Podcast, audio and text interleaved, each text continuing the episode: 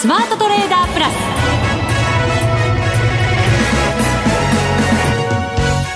全国のリスナーの皆さんこんにちは。内田まさです。この時間はザ・スマートトレーダープラスをお送りしていきます。この方にご登場いただきましょう。国際テクニカルアナリスト福永博之さんです。こんにちは。よろしくお願いします。よろしくお願いします。さて日経平均株価今日は216円高で終わりました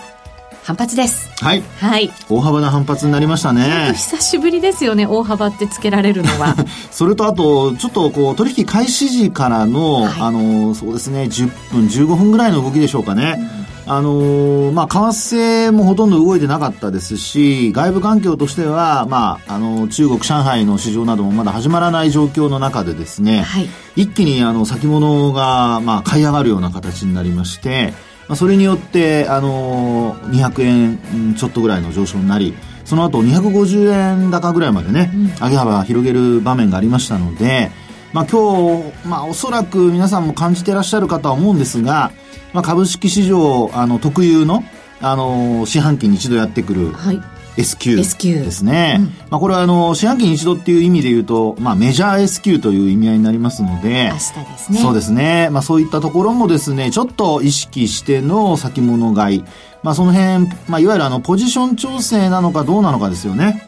あの、オプションなんかの縦玉を持っている人たちと、それからまあ後でもまた詳しくお話をしますが、えー、まあこれまでのそのトランプ大統領の発言とかですね、えー、上値の重たさからしますと、ちょっと下の方向に行くんじゃないかなんていうね、あのー、やっぱり米中の貿易摩擦の問題が、あのー、まだ解決してないというような見方をしていた人たちにとっては、やっぱり、プットオプション買ったりだとか、はい。ね、まあ、そういう流れからすると、えー、今日の上昇というのは、どちらかというと、S q に向けた買い戻し的な動きなのではないかなと。はい。まあ、その理由はまた後ほどね、お話、ね、はい、詳しくしたいと思います。この後のコーナーで伺っていきたいと思います。はい、それでは番組進めていきましょう。この番組を盛り上げていただくのはリスナーの皆様です。プラスになるトレーダーになるために必要なテクニック、心構えなど今日も身につけましょう。どうぞ最後まで番組にお付き合いください。この番組はマネックス証券の提供でお送りします。スマートトレーダー計画、よーい、ドンそれでは、ここからは足元の相場、まずは株式相場について福永さんに伺っていきたいと思います。改めて今日の日経平均は216円71銭高、22,821円32銭で終わりました。今週に入りまして、月、火、木と上げてきて、はい、えっと、6日続落したところを大体カバーしてきたと。そうですね。ねいうことになりますね。はい。まあ株価水準的にも22,800円台を回復ということになりましたので、まあ、この水準を見る限りは、今の内田さんの話にありましたように、8月の31日ですかね。はい。まあ、ここでですね、えー、2万、終値ベースで見ますと22,865円という株価だったんですけども、まあ、そこを、まあ、22,800円台まで乗せて、回復して終えていると。はい。ですから、そのちょい、まあ、えー、8月の、例えば30日だとか、えー、っていうところで見てみると、23,032円っていうのがありましたから。そうですね。ここがだから23,000円にトライしたところで、跳ね返されてしまったところ。えー、というところでですね、そのあたりまでも株価戻してきたという。はい。なんか、もう、いきなり、あの、様子が変わっているというような感じにはなりますよね。そうなんですよね。ただまあ、今日値上がり銘柄数1511銘柄で、はい、7割以上の銘柄が上昇しているわけですけれども、ええ、火曜日のしっかりした相場の時は、はい、まあ、値上がり銘柄数、値下がり銘柄数、ほぼ拮抗でしたから、そうでした、そうでした。なんとなくこう、指数と中身と違うのかなと思ってましたけど、はい、今日の場合はどうなのかなって思ったりするんですよね。確かに。あの、今日の場合はですね、そういう意味で考えますと、ええー、まあ、あ売買代金の水準で見ますと2兆3400億円。はい。で、もちろんその値上がりの数はなんと71%っていうことになりますからね。ねはい、えー、全体的にはやっぱり買い優勢だったというふうに考えていいかと思うんですよね。ただ、あのー、まあ、売買高の方が13億4600万株で、はい。まあ、昨日よりも1億1000万株ぐらい少ないんですね。ただこれでもちょっと増えてきた方ですよ。はい、そうです。それでもね、そう8月の後半に比べれば。その通りです。ええ、ということでですね、商いの増加というのと、それからまあ株価の上昇というのが連動してますから、ええ、まあそういう意味ではですね、えー、前回のその上昇時とは若干、あの流れが違うのかなと。うん、ですから、あとは、あの、ここからその明日のメジャー S q ですよね。で、そこをですね、えー、一気にこう、S q 値を上回ったまま維持できるかどうか。そのあたりがやはり2万3000の壁を超えるかどうかに加えてですね、はい、あの一つの、まあ、取引開始直後の、あの一つ判断材料になるのではないかなというふうには思いますよね。で、その、今日の、先ほどお話しましたようなその背景なんですけどね、上昇した。まあ、そこで考えて、皆さんももう報道ベースで、あの、ご存知だと思いますし、あといろんなところでも伝えていたかと思うんですが、あの、ウォールストリートジャーナルがですね、えー、そのアメリカ、まあトランプ政権の、おまあ、関係者からですね、まあ一応そのトランプ政権側が、あの中国の、中国側にですね、えー、貿易協議を再開しようというような、そういう打診を行ったというね。はい。それが、あの、昨晩、アメリカ時間で伝わりまして、日本時間の、まあ、昨晩になりますけども、まあ、昨日つか、伝わってですね、まあ、それによってニューヨークダウはちょっと小幅高で終えたとか、うん、あの、貿易摩擦に対する警戒が後退したっていうのが、まずはその、買い優勢で始まった背景というふうには見られてるんですよね。そうですね。はい。中国側からではなく、アメリカ側からということですよね。そうですよね。だからやっぱり何か進むんじゃないかって期待が高まるのは当然ですよね。その通りですよね。えー、なので、まあそのあたりがですね、一つは、あのー、まあ、えー、これまで、えー、関税、追加関税をですね、連発、発動ですね、追加関税の発動を連発していた。さらに、さらにっていう感じでしたからね。ね、また直近でも、あのー、えー、まださらに追加する用意があるみたいなことをトランプ大統領が話していたので、まあ、そこからしますとですね、ちょっとなんかアメリカ側の方から歩み寄っているということを、マーケットは少し交換したのかなと。はい。で、ただ、あのー、それによってですね、えー、ニューヨークダウは今先ほどお話しましたように27ドル高ということで小幅高で終えてるんですけど、あと、あの、ナスダック総合指数の方はこちらはマイナスでしたし、それからあと、当の上海市場ですよね、今日の。はい、これがですね、意外とですね、動きが悪くて、えー、今日の終わりね、ちょっと今確認しますけれども、えー、上海総合指数の方はですね、なかなかその大幅高という流れになってないんですよね。はい。ちなみにあの、取引開始時は高くて、それからあの、取引の最中には一旦マイナスといいますか、まあ、前日比変わらずぐらいまで落ちる場面がありました。はい。で、そこからようやく盛り返して、これも東京時間終わった後の価格になりますけども、えー、30ポイントほどプラスということで、うんはい、結果的にはプラスの1.15%。ですから、あの、まあ、東京時間終わってから1時間ぐらい、あの、上海の取引時間ありますので、うん、まあ、それからしますと、実際に、あの、東京マーケットが開いて、えー、いる間、見ている間はですね、上海総合指数っていうのは、まあ、どちらかというと上げ幅縮めた段階というふうには見えたかと思うんですよね。はい。まあ、それでも、あの、東京市場はしっかりしていたということを考えますと、まあ、やはり、あの、今、先ほども話しましたように、明日の、オプション、あるいは、えー、先物の、これ両方の S q ですよね。これ、ちなみに。ちなみに？S q 値が高くなると、はい。これまではどうかということになるんですけど、S q 値が高く、まあ、例えば、いわゆるその幻の S q とかになった場合ですよね。なかなかそれをこう、クリアしていけないってことですね。そうなんですよね。ねはい、それが、あの、やはりここのところ、やっぱりこう、見え隠れしてますので、まあ、そう考えるとですね、あの、今日のこの上昇からすると、明日はですよ、えー、スライドして始まって、で、そこからさらに株価の方が、あの、今日のま、寄り付きからの状況のようにですね、えー、一気にあの、上げ幅を広げると。なんか、内田さん、私の顔見て笑ってますね。なんか期待感込めてシナリオを作ってらっしゃるなと思って。まあ、それが理想系の、ね、シナリオじゃなくて願望です。本当申し訳ないです。これは根拠のない話ですけども、まあ、ただその、そういう中で、例えばアメリカ市場が今晩大きく上昇してですよ。はい、えー、高く始まったりなんかすると、2万3000円がそのまま高値になったりだとかっていうことになりかねないので、えー、そこらあたりのですね、こう、ニュアンスというんでしょうかね。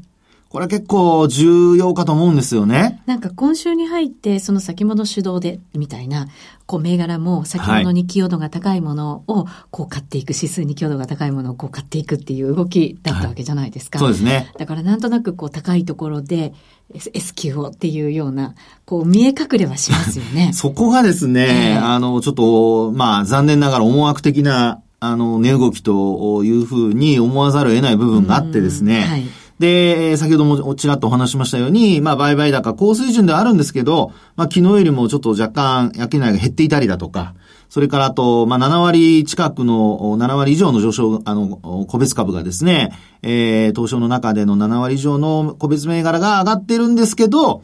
まあ、トピックスの上昇が、まあ、18ポイントということで、うん、まあ、こちらもやはりもうちょっと、物足りないかなと。はい。いうことが考えられるってところでしょうね。はい。あとはやっぱり新興市場がなかなかこう上がっていけないっていうところもありますよね。マザーズに関しては今日もマイナスで。終わっていて、日経ジャスタック平均わずかにプラスですけどね。そうですよね。えー、で、あともう一つはですね、明日、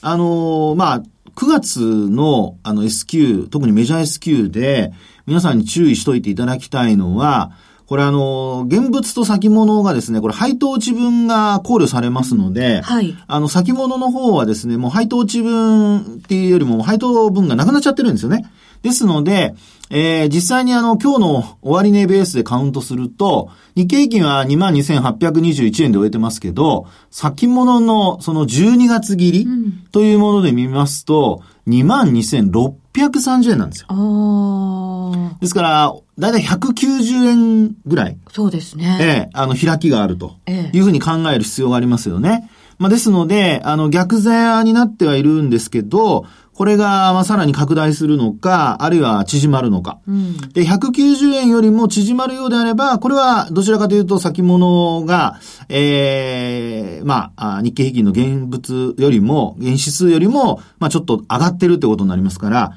現物指数も、まあ、さらに上昇っていうね。うん、えですから190円よりも縮まると、現物指数の上昇に寄与すると。で、一方で、これか、あの、拡大しますと、200円とか220円とかに広がると、これやっぱり現物指数が売られるっていうことになるんですね。はい。ですから、こう、寄り付きの段階から、現物指数の方は配当含み。でも、12月切りの先物の方はもう配当落ちした価格ということになりますので、うん、ちょっとそのあたりの、あのー、まあ、差額分を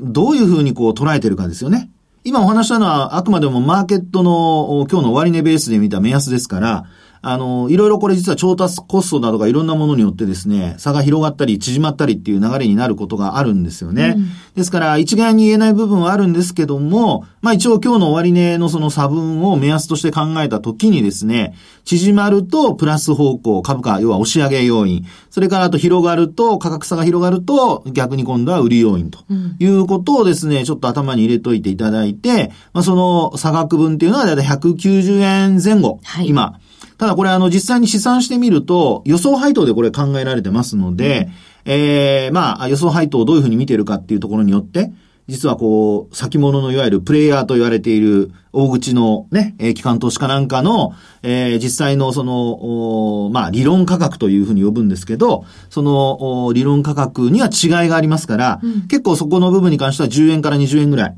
あの、差を広げてやっぱりちょっと見といた方がいいのかなというふうには思いますけどね。うん、なるほど。はい。明日がメジャー S q ということになります、ね、そうなんですね。動き見ていかなきゃいけませんけれど、やっぱりこれ、高く寄りついた場合、その後なかなかそこをこう、クリアしていくような勢い、材料がなかなかマーケットにはないということなんですかね、福永さんがおっしゃるのは。そうですね。はい、ですから、やはりあの、昨日のその、まあ、えー、貿易協議の再開、うんはい、これに続報がやはり出てくるかどうかですよね。あとは日本とのね、交渉そうです、そうです、そうです。に関してもなんかいいニュースが出てくるとかね。ね。えー、一応、まあ、昨日のニュースの段階では、9月の21日に、はい、えー、協議に入るというようなことをですね、伝えられてはいるので、えー、まあ、そういう意味では中国との、あの、交渉再開、それからと日本にそこに次に向けてってことになれば、ちょっとこう、ニューアナムードでね、うん、あの、迎えられるっていうことにもなりますので、警戒感がね、ちょっと和らいでくれるかもしれない。はい、そうですね、はい、で。そこでちょっと気になるのはやっぱ為替が動いてないことなので、まあ、ドル円に関してはね、111円のミドルぐらいで、あんまり動いてないですね。ただ、下にもなかなかいかない。そうそう。でもあのニュースで日経平均の今日の上昇からするとね、本来よく言われる日経平均が上がったからドルが買われたとかっていう解説よく聞きますけど、今日はもっと上がってもおかしくないですよね。確かに、まあそうかもしれないですね。ねですから、まあ、そういったところがですね、えー、まあそうですね、アメリカの長期金利はじわじわ上がってきてはいるものの、あの、ドルがやっぱり上昇するような流れで、えー、マーケット全体、まあ、要は株式市場だけではなくて、為替市場なんかもリスクオンという流れになっていけるのかどうかというのが、まあ、本当に2万3000円を超えて、そこから定着できるかどうかの、一つの判断材判断材料になると思いますんでね。まあ、そのあたりも含めて、えー、株価だけにとらわれるんじゃなくて、周りもやっぱり見る必要があるのかなというふうには思いますね。はい、わかりました。以上、スマートトレーダー計画、用意ドンでした。日本株投資をお楽しみの皆様。今注目のアメリカへ投資してみませんか？米国株に興味はあるけど、英語だし、知らない企業も多いし、なんだか難しそうだなと思っている方。実はそうではありません。米国株は1株から購入可能。株価は100ドル以下の銘柄が多く、1万円もあれば、あなたも米国企業の株主に。少額から投資でき、始めやすいのが米国株の特徴なんです。多くの企業では、配当は3ヶ月ごとに支払われ、配当金をもらえる楽しみがたくさん。最近は日本でもサービス展開しているアメリカ企業が増えており、日本人にも身近になったことで、米国株投資を始める方が増えています。マネック証券の米国株取引サービスはお得がいっぱい。取引手数料は業界最安水準の税抜きで約定金額の0.45%。業界最安水準の1取引あたり最低5ドルから、特定口座にも対応しており、厳選徴収を選択すれば確定申告は不要。取扱銘柄数はオンライン業界最多の3000銘柄帳。さらにさらに、米国株を初めてお取引されるお客様は、最初の20日間限定で、取引手数料を最大3万円までキャッシュバック。米国株なら、マネックス証券。今すぐマネックス証券米国株で検索。配当金は各企業の業績などにより金額などが変わることがあります。米国株式及び米国 ETF、リート、予託証券、受益証券発行信託の受益証券などの売買では、株価などの価格の変動、外国為替相場の変動など、または発行者などの信用状況の悪化などにより、元本損失が生じることがあります。お取引の際は必ず、契約締結前交付書面を十分お読みください。マネックス証券株式会社、金融商品取引業者、関東財務局長、金賞第165号。ザ・スマートトレーダープラス。今週のハイライト。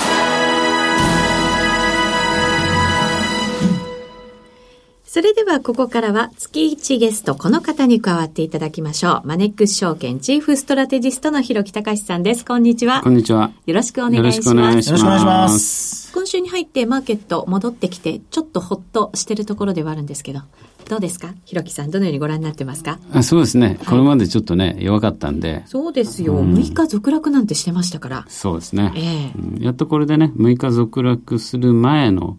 水準にね、えー、近づいてきたっていうことでしょうかね。はい。少しほっとしていいんですかね。いいと思いますよ。そうですか、えー、あの、さっきから明日のメジャー S q の話が出てましたけど、うん、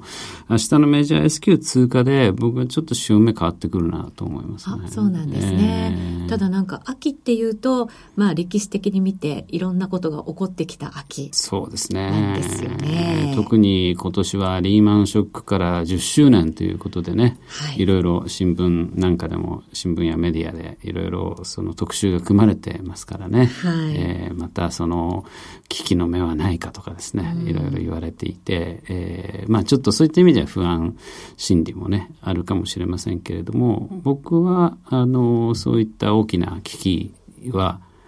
もう来ないと思いますね。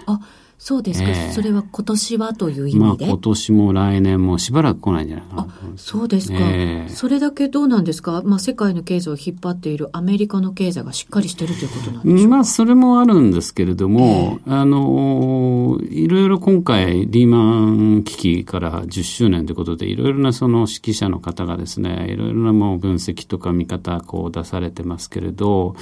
まあ、共通して言えることはですねこういう危機っていうのはあの、これ昨日の日本経済新聞の経済教室でアイケン・グリーン教授がですね、書いてることなんですけども、過去の危機っていうのはみんな銀行システムの危機が、まあ、大元にあって、金融不安という。それが大変なことになっちゃったっていうことなんですよね。まあ、リーマンなんかもまさにそうで、大きすぎて潰せないっていうね、そういう金融機関を、のが破綻すると、えー、大変なことになると。で、実際その株式の暴落だけじゃですね、あんまり危機にならないのは、あの、ブラックマンデーですね。1987年の、まあこれも秋10月ですけれども、えー、史上最大の暴落なんですが、それだけでもですね、別に危機につながらず、すぐ、まあ世界経済も市場もあの元に戻っていったっていうのはあるんですけども、そこに金融機関が絡むとね、これは大変なことになってくるっていうことなんですよ。はい、じゃあ今、その金融機関は、あの、大丈夫なのかっていうと、まあこれも世の中、あの、確実だとか絶対だってことは一つもないんですけれども、ただリーマ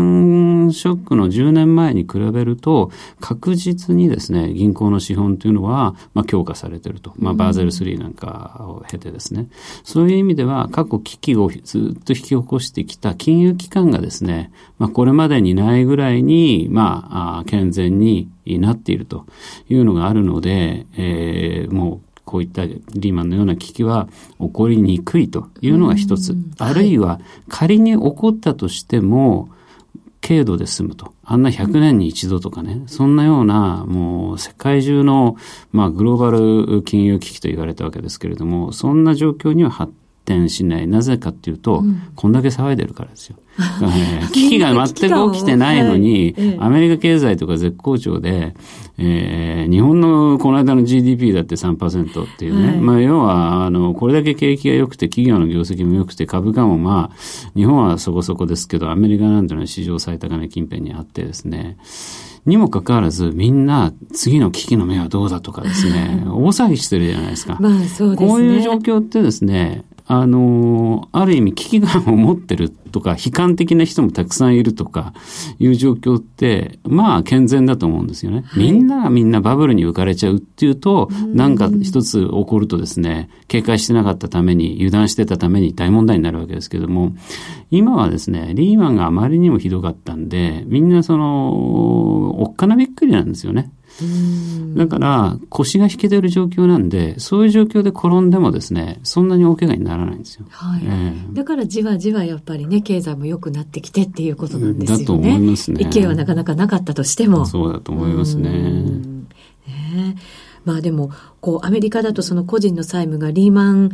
以前、リーマンショック以前までこう膨れ上がってるんじゃないかみたいな言われ方もするので、うん、やっぱりこう、危機感持っておいた方がいいのかなと思ったりもするんですけど。そうですね。油断禁物なんで、あの、その腰が引けてるぐらいでちょうどいいっていうことですよね。ちょうどいいっていうことなんですね。えー、だと思いますね。はいこれはどうなんですか？でもアメリカの経済これからまだまだやっぱりこう健全な状態が続いていくいや、健全、健全ではないですけれども、はい、あの、まだ景気は伸びていくでしょうね。うえー、ただこの貿易戦争の影響なんかも少しは、そうですね。なんとなく私もネガティブなことばっかり聞いてしまいますけど、いやいやいやこれが、いや、危機感だと思っていただけるといいですけど。もちろん、いや、保護主義だとか、はい、あの、関税だとか、あの、一つもいいことありませんから、もちろん悪いことだらけなんで、はい、あの、当然こういうのはは、あの、マイナスの作用ですね。ただ、それを跳ねのけて、まだ行くだろうということであります。あと、株式相場っていうのは、まあ、結局悪いことがあってもですね、それをこう織り込んでしまえばね、また次に行けると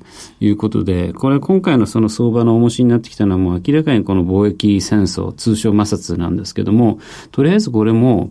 あの、一段落しそうな雰囲気じゃないですか。今日のあの、中国へのね、新しいその、働きかけっていうのも、呼びかけっていうのもそうですし、はい、こういうニュースフローが突然、ね、意外でしたよね。ちょっと前までは、1週間前まで、あれをやってたんですよ。その、中国に対する2000億ドルの、まあ、あ影響。これの公聴会やってて、はい、えー、意見募集をやってたんですで、これが終わったらすぐにも発動したいってトランプ大統領言ってたのに、終わって1週間経つんですけど、全然出てこないですよね。やっぱりそういう公聴会なんかで、アメリカ経済に対する影響みたいなものも懸念されたってことなのかもしれませんね。もちろんそうですよ。これアップルだとかインテルだとかみんな困る困る大ブーイングじゃないですか。産業界からいろんな声が出て、で、まあそういう大っぴらに出ない中でもロビー活動とかも強烈に行われてるはずですから、さすがにそうなるとですね、あの、全部総合的に考えて、まあ中間選挙のためにやってるわけですけれども、どうなのっていうのを、こう、考えて行動するはずなんでね。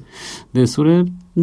で、やっぱりどうしてもこう報道としてはなんかこう危ない危ないって話しか出てこないんですけど、実際はナフタの見直しでもメキシコと大枠合意したり、で、今カナダとね、8月中に合意できなかったですけれども、また今やってて。そうですね。でこれもなんか、うん、でもこれもなんか多分もう決着しそうな雰囲気だし、それから EU も、あの EU のユンケル委員長が、あの、8月に行きましたけれども、こちらもその後協議が続いていて、進展してるっていう報道が出てるんで。EU とアメリカは随分ね、穏やかに貿易戦争を行ってるみたいですけど。そうそう。だから、あの、いろんなところでね、こう決まってきてて、で、日本も21日で FFR のもう一回再協議でしょ？はい、要は20日にあ、あの、自民党の総裁選あって、まあ、それで安倍さんが参戦になって、で、21日に、まあ、そこで協議して、ほぼ決めて、で、まあ、月末に安倍さんが国連総会に合わせてアメリカ行って、トランプ大統領と会って、まあ、そこで決まりと。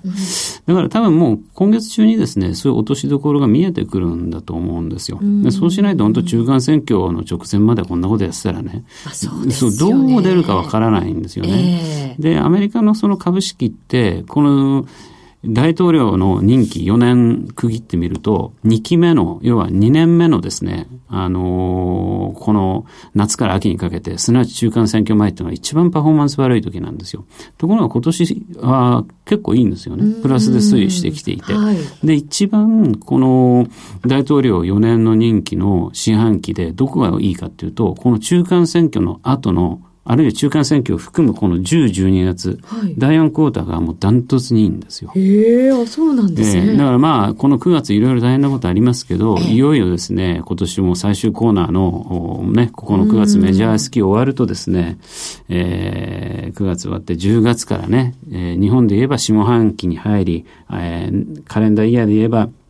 第4クォーター、第4四半期に入ると。で、ここはアメリカ株のパフォーマンス一番いい時ですから、はい、あの、いろいろ中間選挙だとか、貿易摩擦だとか、全部終わって、すっきりして年末に向かっていくんじゃないかと思います。あの、日本でも、その総裁選が終われば、海外投資家の見方もやっぱりちょっとこう安定してくるのかなって思ったりもするんですけどね。そうですね。やっぱりこう、アベノミクスがまだね、あと3年続くっていうので、それを機会に、あの、海外勢も買ってくる向きもあるでしょうね。そうですね。やっぱりあの、株価の上昇には、その安定した政治の体制っていうのもね、はい、欠かすことができないわけですから。もちろんですね。そうですよね。はい、そこがちょっと落ち着けば、なんとなく、また見方もね。でも何にも論戦がないのがちょっと気になりますけどね。はい、本当そうですね。はい。はい、まあ、マーケットから見るとね、なんかありがたいかなっていう。ありがたい。ね、もちろんあるんですけどね。はい。はい、えー、今日はひろきさんにお越しいただきました。マネックス証券チーフストラテジストのひろきたかしさんでした。ありがとうございました。ありがとうございました。ありがとうございました。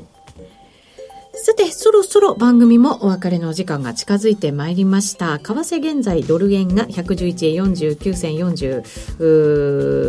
48銭49銭あたりということになりますね。今晩は海外でもイベントがちょっとね、多いですから。そうですね。ECB えー、あとトルコ。そうなんですよ。もね、政策金利発表とかありますからね。はい、はいそうですね。そのあたりを見つつということになりますかね、そして明日は。油断は禁物ですよ。はいわかりました、はい、ここまでのお相手は？福永博之と。内田まさみでお送りしました。それでは皆さんまた来週。この番組はマネックス証券の提供でお送りしました。